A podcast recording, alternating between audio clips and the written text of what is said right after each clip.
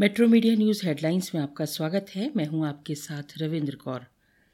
Raipur airport पर गुरुवार की रात लैंडिंग के दौरान राज्य सरकार का एक हेलीकॉप्टर दुर्घटनाग्रस्त हो गया। इस हादसे में हेलीकॉप्टर में सवार दो पायलटों की मौत हो गई। शुरुआती जांच में तकनीकी खराबी को दुर्घटना का कारण बताया गया है। मुख्यमंत्री भूपेश बघेल ने घटना पर दुख जताया है।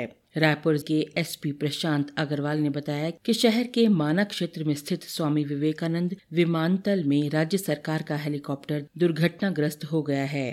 उन्होंने बताया कि हादसे में दो पायलटों कैप्टन गोपाल कृष्ण पंडा और कैप्टन ए पी श्रीवास्तव की मौत हो गई है।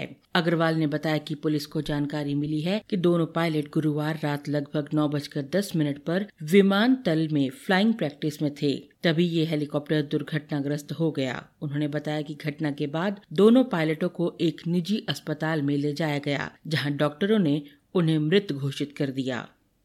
जम्मू कश्मीर के बडगाम जिले में गुरुवार को आतंकवादियों ने एक कश्मीरी पंडित सरकारी कर्मचारी की गोली मारकर हत्या कर दी।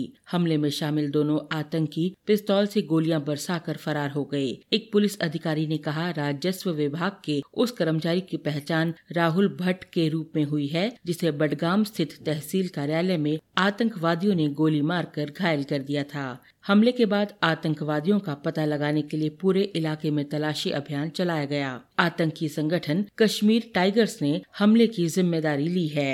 गंभीर रूप से घायल कर्मचारी को तत्काल श्रीनगर के श्री महाराजा हरि सिंह अस्पताल ले जाया गया, जहां उन्होंने दम तोड़ दिया। जम्मू कश्मीर के पूर्व मुख्यमंत्री फारूक अब्दुल्ला ने कश्मीरी पंडित राहुल भट्ट की हत्या पर सरकार पर निशाना साधा। उन्होंने कहा कि सरकार अल्पसंख्यकों को सुरक्षा देने में पूरी तरह विफल साबित हुई है। राष्ट्रीय राजधानी में दिल्ली पुलिस ने गुरुवार को आम आदमी पार्टी के विधायक अमानतुल्ला खान को दक्षिणी दिल्ली नगर निगम के अधिकारियों को मदनपुर खादर इलाके में अतिक्रमण विरोधी अभियान चलाने से रोकने के आरोप में गिरफ्तार किया। अमानतुल्ला व उनके समर्थकों को रात में कोर्ट में पेश किया गया। कोर्ट ने सभी को चौदह दिन के लिए जेल भेज दिया। डीसीपी ईशा पांडे के अनुसार आप विधायक और उनके पांच समर्थकों के खिलाफ भारतीय दंड संहिता की संबंधित धाराओं के तहत प्राथमिकी दर्ज की गई है। इससे पहले दिन में मदनपुर खादर में एसडीएमसी के अतिक्रमण विरोधी अभियान के दौरान पुलिस ने विधायक खान सहित कई लोगों को हिरासत में लिया, जो कथित तौर पर अधिकारियों को अभियान चलाने की अनुमति नहीं दे रहे थे। नेशनल स्टॉक एक्सचेंज की गोपनीय सूचनाएं साझा करने के मामले में आरोपी चित्रा रामकृष्णा और आनंद सुब्रमण्यम की जमानत याचिका को अदालत ने गुरुवार को खारिज कर दिया। अदालत ने कहा कि पेश तथ्यों के आधार पर आरोपी जमानत पाने के हकदार नहीं हैं। इससे पहले सीबीआई ने कहा कि चित्रा की वजह से देश के सबसे बड़े स्टॉक एक्सचेंज की विश्वसनीयता पर असर पड़ा है। राउज एवेन्यू स्थित विशेष न्यायाधीश संजीव अग्रवाल की अदालत ने इन दोनों आरोपियों की जमानत याचिका को नामंजूर करते हुए कहा कि मामला बेहद गंभीर है। जांच एजेंसी का कहना है कि तफ्तीश जारी है, ऐसे में आरोपियों को जमानत पर नहीं छोड़ा जा सकता। सीबीआई ने चित्रा रामकृष्णा और आनंद सुब्रमण्यम के खिलाफ आरोप लगाया है कि चित्रा ने अपने पद का दुरुपयोग करते हुए महत्वपूर्ण फैसले लिए, जिससे कुछ लोगों को लाभ पहुँचाया गया।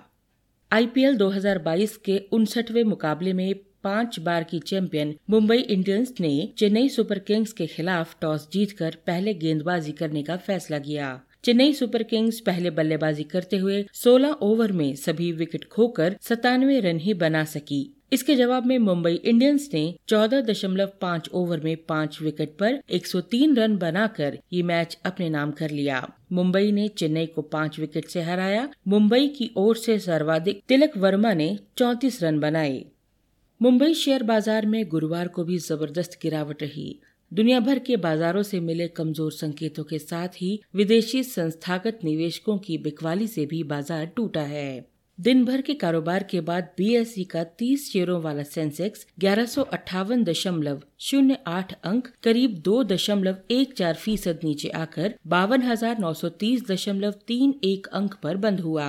इसी प्रकार नेशनल स्टॉक एक्सचेंज का पचास शेयरों वाला निफ्टी भी तीन सौ उनसठ दशमलव एक शून्य अंक तकरीबन दो दशमलव दो दो फीसद फिसल कर पंद्रह हजार आठ सौ आठ अंक पर बंद हुआ। सेंसेक्स में शामिल कंपनियों में IndusInd bank, Tata steels, Bajaj finance, Bajaj Finserv, HDFC bank, axis bank, HDFC, Titan, NTPC और भारतीय स्टेट बैंक के शेयर नुकसान में रहे, जबकि दूसरी ओर केवल विप्रो और एचसीएल टेक्नोलॉजीज के शेयरों को लाभ हुआ। इन खबरों को विस्तार से पढ़ने के लिए आप लॉगिन कर सकते हैं W W W dot metro media live dot com पर। धन्यवाद।